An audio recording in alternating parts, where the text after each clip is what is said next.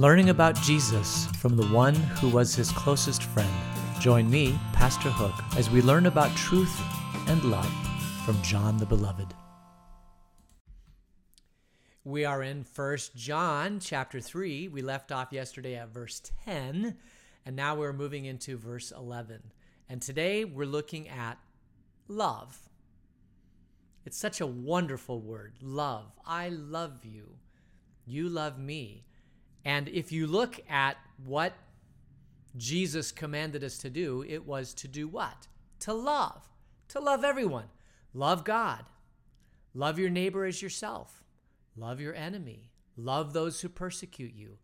Love the person sitting on the road who has just been beaten up by robbers and show that person love by putting them on your mount and taking them into the nearest inn and taking care of them. All of these things are love. And this is what Jesus called us to do. Jesus is love. So if you're a follower of Jesus, you are called to love. What's the opposite of love? Hate. And you are not called to hate. So that's what John is going to talk about in First John big, uh, chapter 3, beginning at verse 11. So I think we just go ahead and start reading into there and see how far we get. So First John chapter 3 verse 11, for this is the message you've heard from the beginning.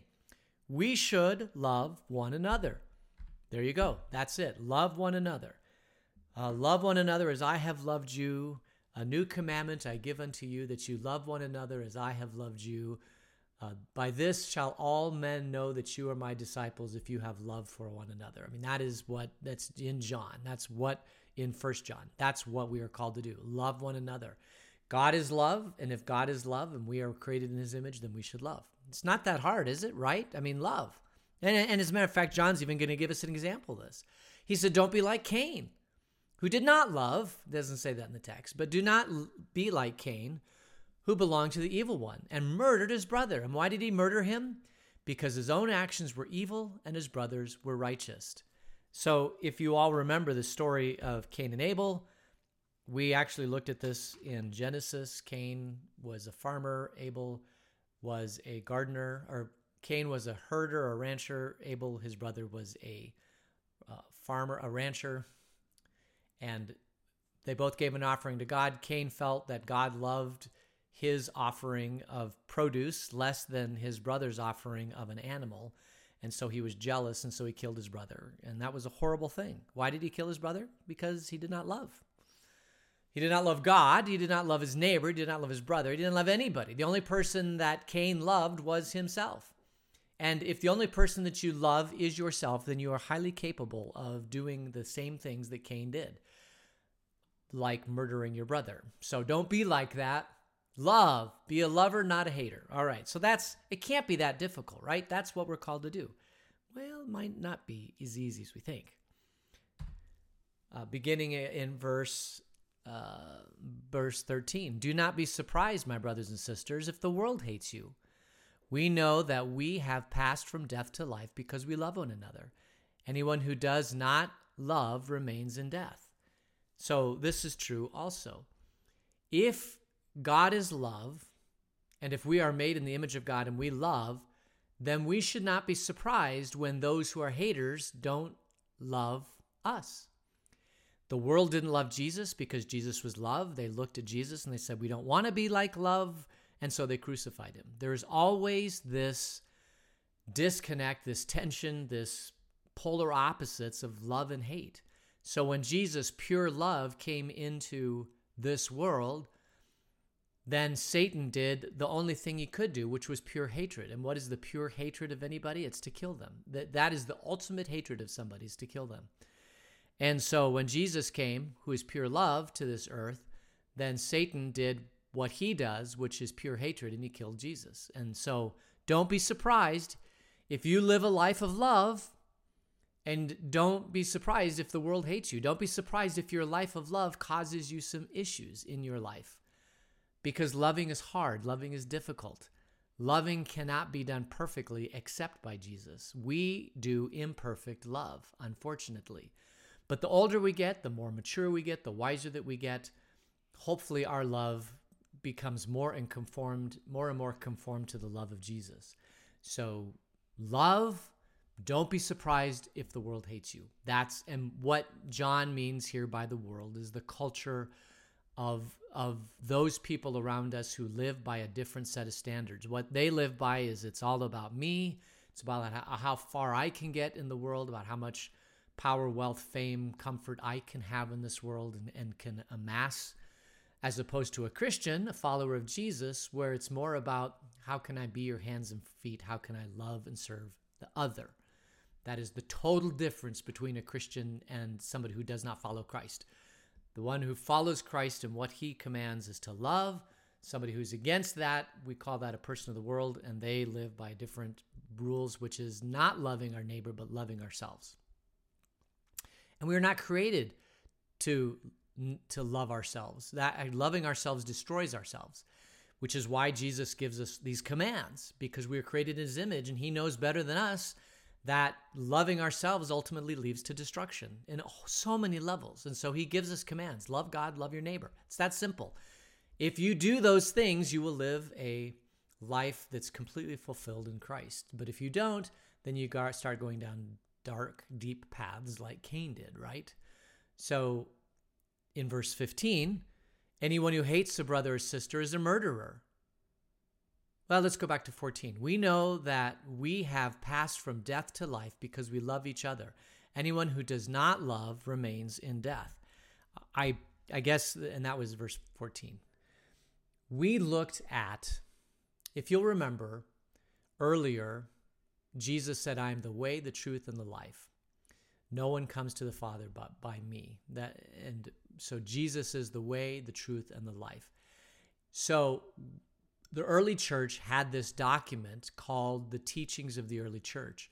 And in that document, they said there was two ways in the world. There was the way of life and there was the way of death. And I see parallels with that here in John where Jesus where John says there's two ways. There's the way of love and there was the way of hatred. So we know that we have passed from death to life. We've passed from from hatred to love because we love one another. Anyone who does not love remains in death. So one of the one of the ways that one of the earmarks of Christians is that they love one another and they've passed from the way of death to the way of life. And the way of life is not necessarily it is eternal life, but it is not limited to eternal life. The way of life actually starts now and every day that we wake up, we can choose the way of life or we can choose the way of death. My prayer is that we choose the way of life daily, hourly, that throughout the day we are continuing to choose the way of life. We are continuing to choose love. But if you hate your brother or sister, you are in the way of death. It's that simple. It is that simple. Love all those around you. Do not hate. And who are who are my neighbors? Well, anyone you come into contact with, even your enemies are your neighbors. Love everybody as Jesus did. Jesus, we saw from John, Jesus laid his life down for everybody. So we should love everybody. Verse 16. This is how we know what love is. Jesus Christ laid down his life for us, and we ought to lay down our lives for our brothers and sisters. If anyone has material possessions and sees a brother or sister in need, but has no pity on them, how can the love of God be in that person? Dear children, let us not love with words or speech, but with actions and truth. So it's that simple. See everybody in the world around you as someone that God has called you to love. And if you see a person in need and you have material possessions, have pity on them help them with their material. Be like the Good Samaritan who was walking down the road. He saw the guy who'd been beaten by robbers. He saw that they had a need, so he picked him up, put him on his horse, took him to the nearest inn, paid for the expenses. That is what we're called to do. It can't, it's not that difficult. Except it is that difficult. Because if you remember in the teachings of the apostles, this this teachings I was talking about, the way of life, the way of death, it can fall apart in a couple ways. The first way is that when we reduce someone's need to simply a monetary need or a need of clothing or shelter, and not understand the deeper systemic problem in their life that's producing the need of money or shelter or food or clothing. And so our immediate response is to simply throw money at it and kind of wash our hands of it and move on. And that is not what Jesus is calling us to do. The guy just didn't, the Good Samaritan just didn't give him money and say, okay, take care of yourself. No, he put him on his horse and he took him to the nearest inn. So sometimes we have to get involved in somebody else's life to understand what the true need is. And the true need may not actually be money. The, the true need may actually be something deeper than money, that money is just the, the outward appearance of what the need is. If you drive along the freeway and get off at an interstate exit, sometimes you'll see a person sitting there saying, need money, or need food, or need clothing, or need a ride to Tucson, or something like that. And what those people are doing are pulling on your heartstrings to hopefully give you money. It's for you to give them money. And that is a natural response of every Christian. Every time I see somebody by the side of the road, I think to myself, is this a person who needs love? Well, the problem is one, we as Christians cannot treat everybody. Jesus did say the poor will always be with us. And so the people who are on the side of the highway, simply giving them money, first of all, it may not be something that they truly will use for food, clothing, or shelter. That money may actually be used to buy and purchase things that may destroy them. And we don't know the answer to that until we actually get involved in their life and ask them, What is your true need? and, and solve that need. But so many times we are busy moving from point A to point B, and we don't have the time to invest ourselves and find out what it is that their true need is. And so that is a that is a problem with our our society today is we're always so busy. But the other thing is is that one person cannot solve all these problems.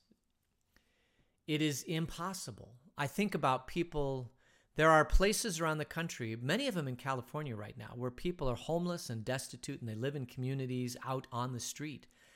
And it seems strange to me that we can't solve that problem but if we only see the problem as a monetary problem, then we'll never solve the problem because money is only the outward appearance of what the true problem is. And the true problem is most likely something that goes much deeper. And I guarantee you it is a spiritual problem. I guarantee you it's a spiritual problem.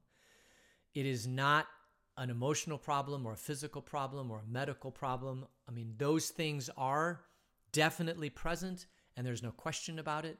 But if it were simply a medical problem or something like that, we do have resources available so that those people can find the medical help or the, or the, the emotional help that they need. But if it if it ends up being a spiritual problem, there is no governmental agency that can really dig into the spiritual issue. And remember, the spiritual issue is why am I suffering? Why am I in this condition? Why does God hate me? what is going on with my life. And those are spiritual issues that the church can address because we can tell every person God does not hate you. As a matter of fact, God loves you so much that he became flesh and dwelt on this earth to wrap you in his arms and love you. That's what God does. God is love. So so when we are called to love one another and to use whatever gifts God has given us, time, talent, treasure, resources or whatever to love the other, there is a danger that we don't just simply give money and call it good. Because there is the potential that if you give a person only money and don't invest other resources, time, understanding, compassion into their life, that they could take that money that you've given them and use it for things that could be very, very harmful for themselves.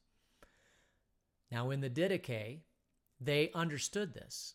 And so, in, in the Didache, which is the teaching of the apostles that I mentioned earlier, they said, Love one another, but let the alms sweat in your palm before you really, really understand what is going on in another person's life. So, and that's what they that's how they they talk about it let the palm, let the alms sweat in your palm in other words don't just give money but invest where's that money going and how is that money helping you.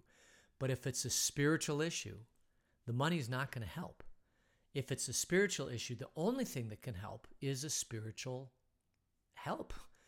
And spiritual help is what Jesus called the church to do. When he sent the disciples out two by two to go into all the towns and the villages, he told them to go in and to heal. And what Jesus meant by that is to listen, to understand what struggles people are going with, what spiritual issues they're dealing with, and then listen to those spiritual issues and then pray over them that the Holy Spirit would come into them and that God would heal them of their spiritual issues. And that the church is really, really good at this, by the way. This is what we're called to.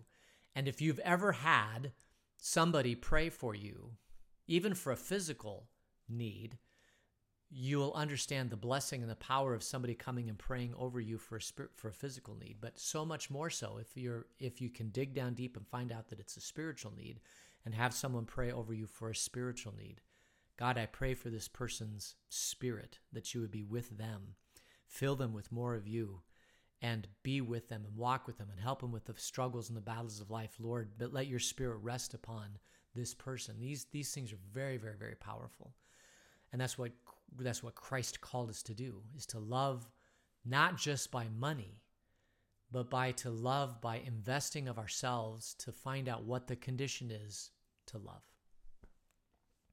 But that's only point 1. Point 2 is there may be people that are trying to game the system. That they know kind of they're not looking for spiritual answers because they don't care about spiritual answers. They've either they either have settled all the spiritual issues in their life or whatever. They're not looking for the spiritual issues in their life. And really, the only reason why they want money from you is because they're gaming the system. They know that you're a Christian, and Christians are called by their God to love the world by divesting of their own resources and to give to other people. And so they they uh, they attack that that Achilles heel in Christianity which is, hey, you know, if I ask for money, they can't say no because that's what they're called by their God to do. And so I'm going to pull on their heartstrings. I'm going to ask them for money and I'm going to game their system so that I can game their system. There is that going on also. People who are perfectly, they're not in a spiritual crisis, although that is a spiritual crisis. They may not even understand it yet, but they're not necessarily in a spiritual crisis. Their, their need for things isn't necessarily spiritual, but it's just that they want to game the system. And in that case, also, we as Christians should find out what's going on in their life, let the alm stay in our palm until we understand what's going on in their life. And the problem with that is sometimes they're lying to you. Sometimes they're giving you a story about how Aunt Martha is sick and in the hospital and you have to get there immediately. And if they have to get there immediately and if they don't get there by tomorrow at noon she's going to die and the whole thing's going to fall apart and all sort of things. And you're sitting there hearing this story and you're like is this the truth or is this are they trying to game the system? Are they trying to pull on my heartstrings? And the answer is we don't know we simply can't know some people are so good at this that they can present themselves in ways that you cannot possibly imagine that pull on your heartstrings the reason why I know this is because over the last 15 years, we as a church, Christ Lutheran Vail, have a fund called the Helping Hands Fund. And when that money comes in, we get money into the fund.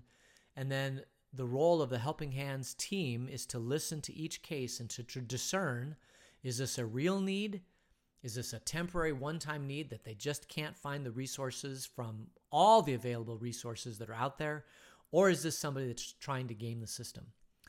And we have a team that that listens, they pray about it, and then they make an action as, nece- as as best as they can, which is what we're called to do. Will they make the right answer every time? No, because no person is perfect. Nobody does this perfectly. The only person that was able to do this perfectly is Jesus. That's kind of what John talks about here. Because if we continue on in verse 19, he says, This is how we know that we belong to the truth and how we set our hearts at rest in his presence. If our hearts condemn us, we know that God is greater than our hearts and he knows everything. So, in other words, um, oh, I, I didn't put it up. This is how we know that we belong to the truth and how we set our hearts at rest in his presence. If our hearts condemn us, We know that God is greater than our hearts and he knows everything. So, in other words, you're not going to know the truth. So, rest in what your heart is telling you. Just rest in that. And the older you get, the more keen your heart is to, to be a good resource for you. The more you deal in these areas, the more your heart says, Yeah, this isn't a need, or Yeah, I think this is a need. So you make the best decision that you can, but rest knowing that God knows everything. He knows your heart, and He does not condemn you. Verse 21 Dear friends, if our hearts do not condemn us, we have confidence before God and receive from him anything we ask because we keep his commandments and do what pleases him. And this is his command to believe in the name of the Son, of his Son, Jesus Christ, and to love one another as he commanded us. This is the one who keeps God's command lives in him and he in them. And this is how we know that he lives in us. We know it by the Spirit he gave us. So ultimately, it comes down to the Spirit's presence in our life. We know that when the Spirit dwells in us, He is helping us fight the battles of this world. Some of those battles are Lord, how do I use my time, talent, and treasure to bring about your kingdom in this world? And there are so many needs, Lord. How do I know which needs are right? Which needs are wrong? Which needs are going to harm somebody? Which needs are people gaming the system? Which pe- which needs are people not gaming the system? Two answers to that. First is Rely on the power of the Holy Spirit living in your life to help you discern these things. This is what James talks about. He says, if you ask for wisdom, God will grant it. There's no ifs, ands, or buts or conditions on that in James 1. He says, if you ask forgiveness, if you ask for wisdom, God will give it. So if you pray, if you stop and say, Lord, I really, really need your wisdom on this, He will grant you wisdom every time. And then you can rest assured in his confidence and love that if you follow upon the wisdom that God has bestowed upon you, you can rest assured that you're doing what God's called you to do. And you can and you can grow in his faith. You can love the world around you as the ways call, God's called you. But if your hearts condemn you, this is a different story. If God really, really lays it on your heart, and you hear language like that, that this is the direction or the path you should take, it is not wise to go against something that God has laid on your heart. It is not wise. And if God lays something on your heart and you realize, man, this is just, this doesn't seem right. I know God's laid it on my heart, but if I do this, it's going to have a huge impact here and here and here and here. Then call upon other people in your life whom you know love God and say, This is what my heart's telling me, but I want someone else just to double check to make sure that my heart is telling me the same thing and get more people involved in that kind of decision. And if you get two or three or four people involved in that decision, whatever kind of comes out of that, ultimately it's your decision. But if you get the input and the advice from other people, then that is a very, very healthy way also to make a decision to go forward. Because loving, while Jesus said, Love one another as I've loved you. Yeah, Jesus, you gave your life for me. You gave up everything for me. You walked to the cross and even died on that cross for me. Is that really what you're calling me to do? Or do you want me to remain in this world to be your hands and feet in this world? And Jesus says to both of those, yes. yeah, I want you to die for me, and I want you to be my hands and feet in this world if you don't die for me. Um, and the that is a that is that is the tension of the Christian life. That we're called to give up of ourselves, but we're also to remain to be his hands and his feet. And the way we do that is by doing what he's called us to do, the best way he's called us to do it, to love as he loved us, to call for the Holy Spirit and the Holy Spirit's help in our lives so that we can discern when and where we use the time, talents, and treasure God's given us to love the world around us. And if you do that, if you call upon the name of God to help you through this, and really put God first in making decisions about how to love the world, you can rest in His presence. You can have comfort that you're doing what God's called you to do. You know that you are not condemned because you're asking God to help you in these decisions. And we are not condemned because John 3:16 God so loved the world that he gave his only begotten son that whoever believes in him whoever follows him, whoever's in the kingdom of Christ, to seek out his will in our life, to be in the kingdom, to be baptized, not because of anything that we do, but because of everything that he's done. If you do all of that, then you shall have eternal life and have it to the abundance, have it to the full, which starts right now. And that is the joy, that is the peace, that is the comfort of Jesus being in our life. There is no other greater comfort. So, Christ calls us, John calls us to not be haters, but to love. To love God, to love our neighbor, to love our enemies, to love those who persecute us, to love everybody we come into contact with, to be keen, to be wise as foxes, to listen to people and their situations. And as God calls us to maybe delve a little bit deeper into their life and find out is this a spiritual issue that needs to be reviewed? Or to also delve into their life and see if they're trying to game the system, to take to look at the Achilles heel of Christianity and to try to to basically you know use that Achilles heel against the Christian church, which which there are many that do that, right? There there are many, many, many people trying to do that. And to make your best way forward the way God's called you, and then to live in the comfort and the peace that you know that you're in the kingdom and He's not going to kick you out of the kingdom and you're doing as best as you can to live as a light on the hill, as salt and light in this world. When you do that, you will find true peace and comfort in Him. So let's leave it there and close in prayer. Gracious God, help me to love the world as you love the world, to sacrifice when you've called me to sacrifice, to love keenly and awarely as you've called me to do those things. But most of all, Lord, Lord, help me to know that you will never leave or forsake me because I'm in your kingdom and that will never change. Because of your Son, Jesus, who is love, in his name we pray. Amen.